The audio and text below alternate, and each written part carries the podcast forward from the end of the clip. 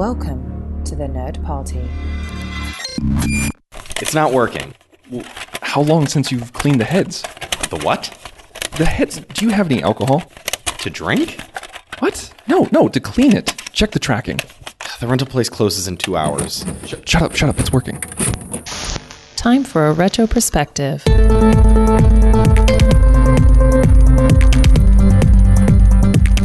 Hello and welcome to Retro Perspective, the show on the Nerd Party, where we take a look at all of the movies released 25 years ago this week. I'm Mike, I am always John. and today we are going to be taking a look at the movies released on the, the week of July 1st, 1994. Although uh, there was a little bit of stuff going on on June 29th. You know, you got that Wednesday opening, get the whole in there first kind of thing going on.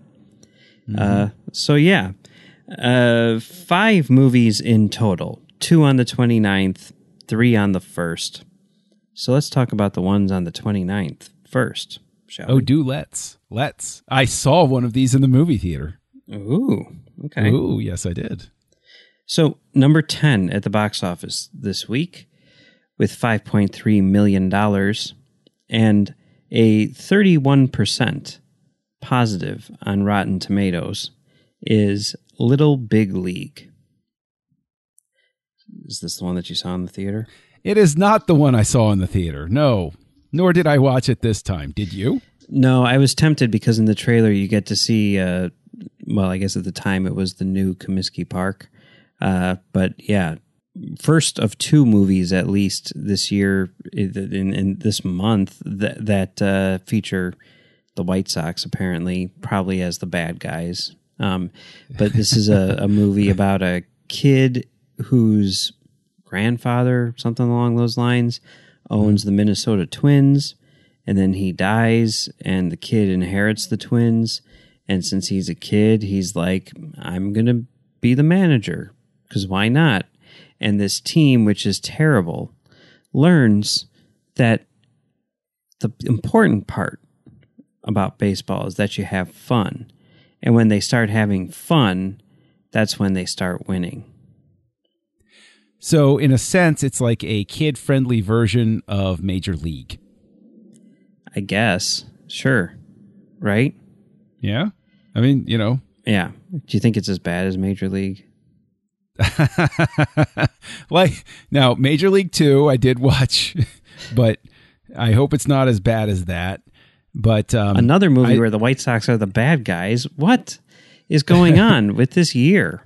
it's hard to live down the legacy of a thrown World Series, Mike. I'm just going to say that's that's sort of a thing that sticks around with baseball fans for a century or two.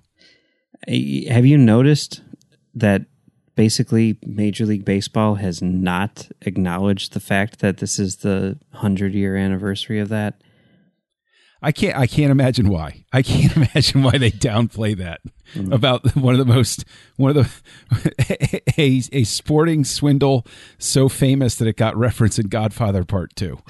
So, If anyone uh, is unfamiliar with what happened with the 1919 Black Sox scandal, I highly recommend John Sayles' movie Eight Men Out.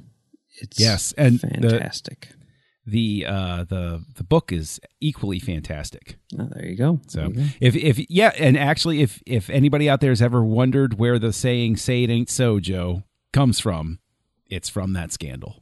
And if any White Sox fans out there are really, really mad that the team completely sold out and renamed Comiskey Park U.S. Cellular Field and now Guaranteed Rate Field because Comiskey Park was pure and good and righteous and U.S. Cellular Field is just a cash grab, um, take a look at Eight Men Out because you'll see that, um, well, for one thing, Charles Comiskey would have been the first person to sell the rights to the name of the stadium in order to make some money.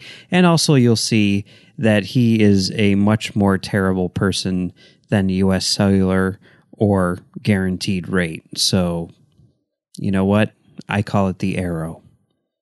The arrow, the arrow. I like that. The arrow. Yes, you told me about the arrow. Yeah. the arrow. Yes. It's better than the initial name that people were coming up with, but We You won't know. say that on the air. Probably shouldn't. Yeah, whatever. Yeah. so anyway, yeah, that was a little big league. Neither of us saw it. Sorry, sorry guys. I wanted to watch it, ran out of time. So, the other movie that came out on June 29th must have been the movie which uh, you saw. Sure was. I love trouble. Yes. Mm-hmm. Made what came in at number 5 at the box office with 12.3 million dollars, 22% on Rotten Tomatoes. Uh, so yeah, what's I Love Trouble? I Love Trouble is uh, Nick Nolte and Julia Roberts playing uh, dueling reporters, I guess. And they are, you know, trying to outscoop each other, and then they wind up embroiled in a tale full of intrigue. Um, and I remember not liking it too much. And I remember it jumping out to me that there is a sequence in this movie where she's on the trail of something and you know that she's about to go find a dead body or something like that and she's going up the stairs and because the song was popular at the time uh, are you going to go my way is playing as she's walking up the stairs and the specific line from that song now tell me why we got to die plays as she's like pushing the door open and i remember even back then a much younger castle junkie saying well, that's a little bit on the nose, isn't it? Like it, it was just such a clumsily like there was no reason for that song to be in there except for marketing and for that specific line to coincide with that specific moment. And it's just such a ham-handed. It's sort of like a I guess it sort of is an indicator of what's wrong with the movie as a whole. It's just I- I did not rewatch it. I remember it well enough to know that I saw it with a friend and we both walked. I saw it at only nine cinemas. I believe, if memory serves, it was theater number two. And I remember walking out and saying, that really wasn't good, man. And it was, we were trying to find something positive to hold on to. But I think really inside we were questioning why we went to go see I Love Trouble in the first place. I was curious about it. I mean, it seemed like somewhat of an intriguing present uh, premise, and I, I was also uh, curious about the the fact that um, it was written by Nancy Meyers and Charles Shyer, and directed by Charles Shyer. And I mean, the the interesting thing there, I guess, is that they are a well, they were a husband and wife writing team. Mm-hmm. And I think he directed a lot of the movies like early on, and then she started directing the movies, and then they apparently got divorced and stopped writing together. I guess That would follow. and I, I mean, that, that kind of makes sense. well, what's interesting is I just saw a thing on Twitter just today that they are going to be at a screening of uh, their movie Irreconcilable Differences. Uh, which is- Ironic. yeah, and and they're going to be talking. You know, they're going to be together to talk about this movie, which kind of interesting. So Time heal heals all wounds, as do joint speaking fees. So yeah, there you go. there you go. Yeah. So yeah, I, I didn't see it, but I was intrigued.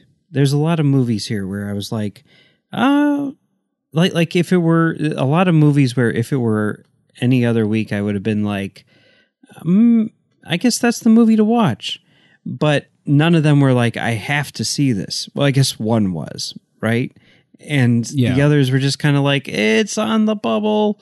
Uh, I should probably watch Who is America instead. I would say that I would have revisited I would have revisited I Love Trouble if it had been like free on Prime or something like that. I would have gone along with that. I'd have said, okay, fine, I'll give it another spin.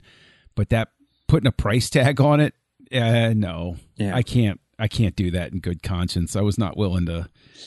I, I disliked it enough, and I can remember it, and I can remember the experience, and I, you know, I, I really think its placement at the box office is just because Julia Roberts' star was still really strong back then. She, she could pull people into the theater.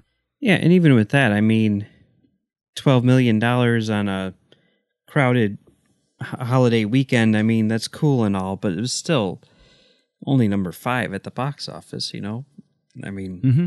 it's not not super duper great. So Yeah, but it's good. You know, I mean, it, it's still good enough when you think about it. I mean, you know, it's eh, especially considering what was coming up on the weekend that had a lot of star profile to it. You know, yeah, it probably didn't cost a lot either. So doubtful. yeah. Okay, so let's move on to the July first movies. Mm-hmm. Number nine at the box office with $5.8 million and a 20% on Rotten Tomatoes. These movies are getting worse. His Baby's Day Out. Mm-hmm. Uh, this looks like Home Alone. There's a lot of Home Alone clones.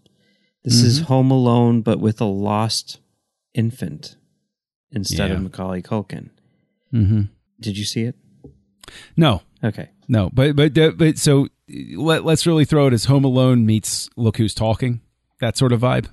I guess so. It looks epically bad. It does. Epically bad. And yet I was still tempted to watch it because it was directed by a guy named Patrick Read Johnson. Who are you familiar with this guy? I feel like I should be, but no. Uh, he well, he's done. He's been around the industry forever. Um, I think he's done like a lot of stuff in terms of like special effects and everything like that. The thing that I I know him from more than anything else is he directed five twenty five seventy seven. You remember this movie that's like still hasn't come out? Uh, yeah, obviously about Star Wars being released, right? Right. It's uh, a a very autobiographical story, so much so that like he is the main character, and uh, he was like a kid who was like really interested in movies or whatever, and somehow through a twist of fate, um, was basically introduced to the people at ILM back when they were making Star Wars and they kind of like showed him around and everything and were like here check out the stuff that we're doing. And then he got to see an early cut of the movie back before it came out. And he basically came out of that saying like this is the best movie ever. And he started telling everyone who he knew like you have to see this movie star wars can't wait you know it, it's the best movie ever. It's coming out on you know may 25th 1977 he had shirts wow. made up and everything and everyone was just like you are crazy. What this movie doesn't look good blah blah blah you know? And then you know the movie came out and blah blah blah blah blah you know? Mm-hmm. but he also wrote dragonheart and stuff. But they Oh, I saw Dragonheart. I saw Dragonheart too. Um, but yeah, he. oh, but See, the thing is, your reaction and mine seem pretty similar, and um, I remember seeing it uh, in the theater with my friend and his mother, and I like at the end of the movie, I was about, I was just starting to warm up, sharing my opinion, and apparently his mom was so deeply affected, she was like really moved and like to the point of tears, like it had connected with her in some way, and. Uh-huh.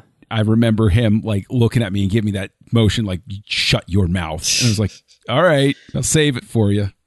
yeah, Yeah, I I just remember like you know they they made a big deal out of like the visual effects and everything and how mm-hmm. revolutionary they were. I remember like talking to the guy at the comic book store and he's like, I just saw this thing on TV where they were talking about like how revolutionary it is that the the way that they got the dragon to talk and stuff. And I'm like, okay, you know. And then I watched mm-hmm. it because I didn't have anything better to do, and yeah, that's fine. 52577 I saw on 52507 at the Star Wars Celebration 4 convention and it was uh, really not that great. I mean everyone there loved it. I was looking forward to this movie so much and I I did not like it. But Patrick Read Johnson was there and he was tossing out 52577 shirts to people in the audience and I got one and I, I think I still have it somewhere. It's a cool shirt. but it still hasn't gotten an official release. It basically debuted at Celebration and then never went anywhere after that. I'm pretty sure. I mean, it's played here and there occasionally, but I'm pretty sure that it's never been officially released. Huh. So, Hmm. yeah, Well, go go figure. figure. I, I'm I'm very surprised by that, but whatever. Anyway, so so yeah, that's Baby's Day out. I don't know, whatever. Yeah. Uh, so I was intrigued. I thought maybe I should watch it, but I didn't. yeah. So, okay. So, number four at the box office, uh, with thirteen point two million dollars and a thirty-two percent on Rotten Tomatoes, highest rated so far of the week. Yeah. Mhm. Blown away. Yes, which I did not see in the movie theater, but I did see on video and I revisited for this week. Yeah, I revisited it too. I didn't revisit. I saw it for the first time. For the first time. Okay. Yeah. All right. So you I- want you want to tell people what it's about? Yes. Uh, Blown Away is the epic story of Tommy Lee Jones as an IRA bomber, uh, Irish Republican Army, who breaks out of prison and finds his way to crossing paths with Jeff Bridges, who is working on the Boston Police Bomb Disposal Unit. And apparently, they have a shared past that Jeff Bridges has tried desperately to get away from um, and much bombing ensues. Yes.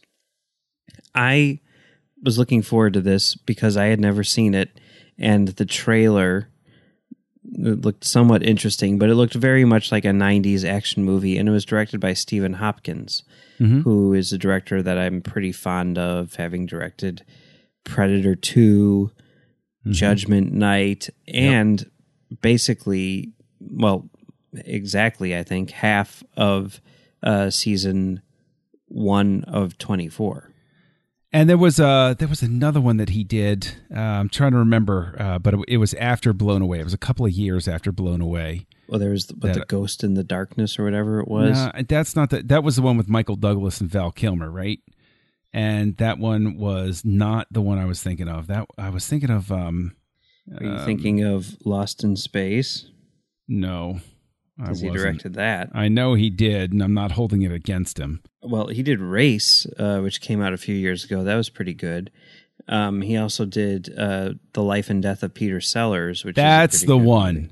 That's the one. Uh, Life and Death of Peter Sellers, starring Geoffrey Rush. I remember happening across it on cable or something, and I said it was very early on, and I said, "Oh, that, this looks kind of interesting," and I really enjoyed it. I really thought it was a, a very clever and well constructed biopic, like really engaging, and did a lot of you know uh, breaking the fourth wall in a very interesting fashion to engage the audience. So I, I think that's probably the my favorite thing of his that he's done that I've seen. And also, the first movie written by Christopher Markus and Stephen McFeely, the writers of the Captain America movies and Avengers Infinity War and Endgame. oh yes, okay, there you go. Well, that explains it. There you go. A good Yeah. script is where so many things start from. So I, I'm curious though, because this is your first time encountering Blown Away. I will say, w- without giving away my reaction this time, the first time I saw Blown Away, I went in with very low expectations and was pleasantly surprised and said, Oh, this was actually, I kind of dig this. This is kind of neat. What was your reaction seeing it the first time? Um, my reaction was that it was pretty bad. Tommy Lee Jones's performance is absolutely insane. I don't know what's going on with Jeff Bridges' accent. True. And I think that it has a lot of similarities to a lot of other action movies of the time, but not in a good way. It reminded me a lot, I think, well, obviously because of all the IRA stuff of like Patriot games, but like without like the dramatic weight behind it. Um, I will say that there's an interesting thing which which is going on here in the 90s, right? Where it's like you have the big action movies and it's like they can't they don't have the technology for superhero stuff. You know, like the idea of an X Men movie was crazy. How could Yeah. you do all that in a movie in the 90s? The idea of a Transformers movie was not at all feasible, right? Mm-hmm. But the one thing that they could do and did do really well is blow stuff up. Yes, they did. Yeah. Yeah. So, I mean, that's what this movie does, right? Yeah, yeah, it is. I, you know, and revisiting it, I was surprised by how much less I liked it. With this movie, I think what's extremely frustrating is there's consistently this sense of it's about to get going. Like you're going through it and it's just constantly feeling like okay, it's going to figure it out in the next scene. Okay, it's it's putting stuff together. And that's sort of like what keeps you going with it. Like it has that tense scene where you know the wife comes home and she's you know opening the door and she's turning on the light and it shows the light bulb heating up and you're kind of like oh oh and it's like toying with you that way and that, and you're like okay maybe this okay no it didn't figure it out. Okay it, it's still going on. And i think that it gets all the way to that ending where there's finally an interesting scene between tommy lee jones and jeff bridges and it has a logical endpoint for the movie but then it just keeps going. And it i just thought it was ugh. Yeah, yeah, and I, I pretty much agree. The, the, the I mean, the, the other thing about it was, uh, which I found to be kind of interesting. I was reading about this on on the IMDb. Uh, apparently, this was originally supposed to come out in April, but the studio thought that they had a big hit on their hands, so they pushed it back to July Fourth of July weekend because they thought it was going to be a, a big blockbuster. well blown away everybody wants to watch stuff blew up on uh fourth of july right? So Yeah, but I guess you know, speed stole its thunder, and but I, yeah, I i do want i do want to say though like tommy lee jones yeah he's trying to be zanier in this but the real the real thing that just immediately i have trouble getting past is that wig that he has on early. There's no reason to give him that long hair wig none at all it was just it's it's one of those tired tropes of like well how do we show that he's been in prison for a while obviously he stopped cutting his hair yeah, it's just like eh. it's it's weird. I mean, he had just won the Oscar for Mhm. The Fugitive, and then he does stuff like this. The following year is Batman Forever, you know, and then and then hey, then you know, just a couple of years after that, U.S. Marshals returning to his Academy Award winning performance. yeah where where the very first time you see him he's dressed in a giant chicken suit i mean it's it's some weird choices that that guy makes you know Yeah, and and it's uh, it's unfortunate because he, I mean, The Fugitive was really his reintroduction to audiences. Like, it, yeah, it- you know, like he had been around for a while, and he'd been in some decent movies before that. But The Fugitive is like introduced him to a new generation, and you know, a whole new host of film goers. And then, I, I mean, the the thing that I thought was weird about Blown Away is there there are scenes where while I was watching them, it suddenly seemed like they were inserts or reshoots because they existed like uh the first time Jeff Bridges shows up to the back door you know he shows up at the um the the birthday party for the little girl and you can tell that it's not daylight like you have all of these outdoor shots in the sun of him riding his motorcycle uh, getting there, and then he walks in through the gate, and they're very careful never to really show too much above the fence. And all of the shots are like really tight, and the light suddenly takes this very white quality to it, and it's like this. This does not feel like a real place that you exist right now. It felt like there were certain scenes like that where they suddenly either decided to compress or rewrite or something like that along the way. well but you know the, the the top movie released this week it was the most critically acclaimed movie of the week Mm-hmm. mm-hmm. It has Uh, like 40 something percent, right? uh 35 Oh, 35. I overestimated. Oops. Uh number three at the box office making 14.6 million dollars the shadow Yes. starring alec baldwin directed by Russell Mulcahy, Highlander fame. Correct. Also, Based on- Highlander 2 fame. I'll throw that one out there too. Yeah, and uh, I, I believe he still holds the record for having directed the most music videos in history. Yeah, probably. He directed Video Killed the Radio Star by the Buggles, He directed River of Dreams by Billy Joel. and he directed like every single video by uh, Duran Duran. Well, yeah. He's also the guy who uh, said that uh, he would have no money to shoot his music videos, so he put black bars on the top and bottom Ah, yes. to make them widescreen to give them added production value. Yeah. So, innovator. Slick. Very slick. He Yeah. knows about the magic tricks Yep. inherent in cinema. Yeah. So the Shadow. Uh, Did you see this in the theater? I did. I Yeah? did. I was all sorts of excited for it. This is, I would say, in terms of the trend away from the more serious. I mean, yeah, Batman in 89 comes out, right? Sam Raimi takes a shot at a slightly more comical but dark thing with Darkman. And but you start to see, you know, superhero movie, you know, vibes start to come in.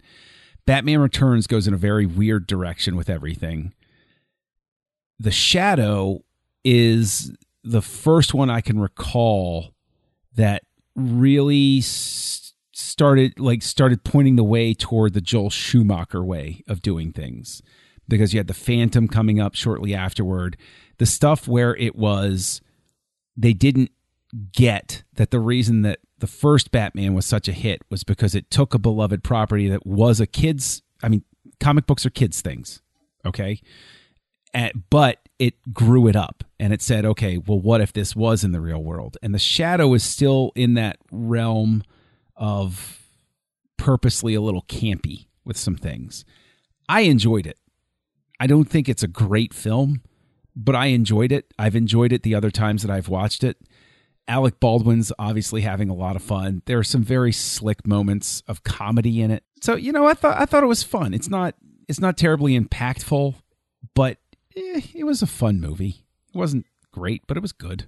Did you revisit it for this or not? I did not. I did not have time. I would probably revisit it again.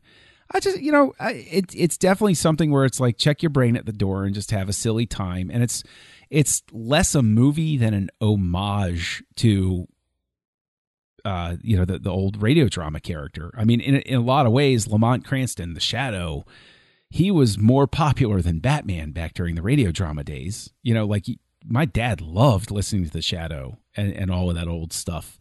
You know, so eh, you know, it's all right. It's good. Yeah, I, apparently my dad was a big Shadow fan too because uh, when I first got my my very first Laserdisc player, we went to Coconuts to rent a Laserdisc, and this was the very first Laserdisc that I rented, and brought it home. And my dad, like I don't know, for whatever reason, it was like me and my dad at home alone, and you know, so we were trying to pick out a movie, you know, that he would like, and he's like, "Oh, The Shadow, let's do that. That looks good," you know.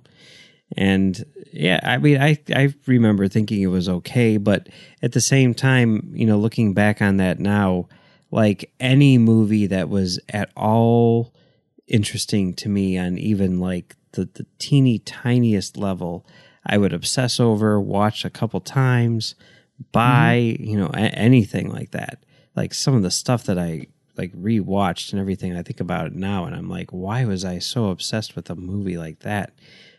just because I thought it was okay. And I never felt the need to do that with The Shadow. So I have a feeling that if I were to watch it now, I'd be like, this movie's garbage. But It's it's definitely not garbage. It's it's fun. It's it's a trifle. And the thing is, it's interesting to me because there are so many characters that have these repeated renaissances and reboots and remakes and all of that stuff. The Shadow is a fascinating character because his whole thing is he doesn't put on a costume. He is the costume. Like the he has mental powers that basically screw with the way people see him.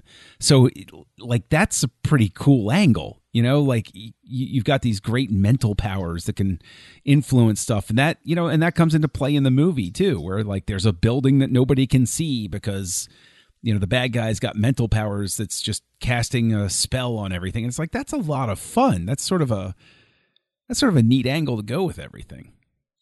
Yeah, this is another one that I did want to revisit this week, but I just couldn't get around to, so I decided to pass on it, do Blown Away instead. I guess Yeah.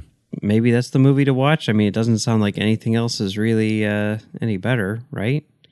Yeah, it, it's a surprisingly flat week for movies being, you know, in July. But the, but the thing, just as a, as a final like sort of like tie in to like stuff that's going on now, where they're like, oh, Men in Black two, two, Men in Black International underperformed, Dark Phoenix Phoenix underperformed, this underperformed, that underperformed.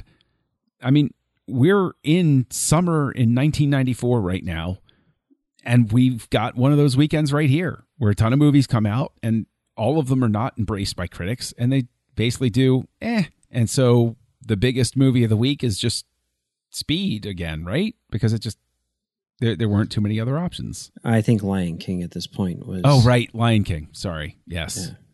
Yeah. Yeah. Well, next week we have what will come to be known by the Academy of Motion Picture Arts and Sciences as the best movie of the year, Forrest Gump, uh, which was released on July 6th, and then another couple movies which were released on July 8th, including Sex, Drugs, and Democracy and Go Fish. So, Yeah. quite a week to look forward to next week. I I guarantee I guarantee you most everybody who was above the age of like 3 in 1994 saw Forrest Gump or has seen it by this point. Yeah, that's probably accurate. Probably accurate. Yep. So, until next week, John, where can people find you on the internet? Well, gosh, you can find me as Kessel Junkie. Uh, I'm lurking a little more frequently on Twitter, uh, and you can find me on Letterboxd and Goodreads. And you can find me over on kesseljunkie.com. I'll be starting to write again soon there. And here on the network, you can find me co hosting the Nerd Party's Star Wars focused show, Aggressive Negotiations with Matthew Rushing. So be sure to check that out. Where can people find you, Mike? Uh, you can find me on Twitter and Letterboxd at Mumbles3K. And you can also find me on filmdamagepod.com doing a show called Film Damage. And that's about it right now. Got some stuff in the works, but not quite ready yet. So, you know, th- th- this is this is the week where I was watching Laserdiscs instead of rewinding things, right, with the shadow. But, um, I mean, would would you still say be kind, rewind? Um, be careful. Don't smudge. There you go.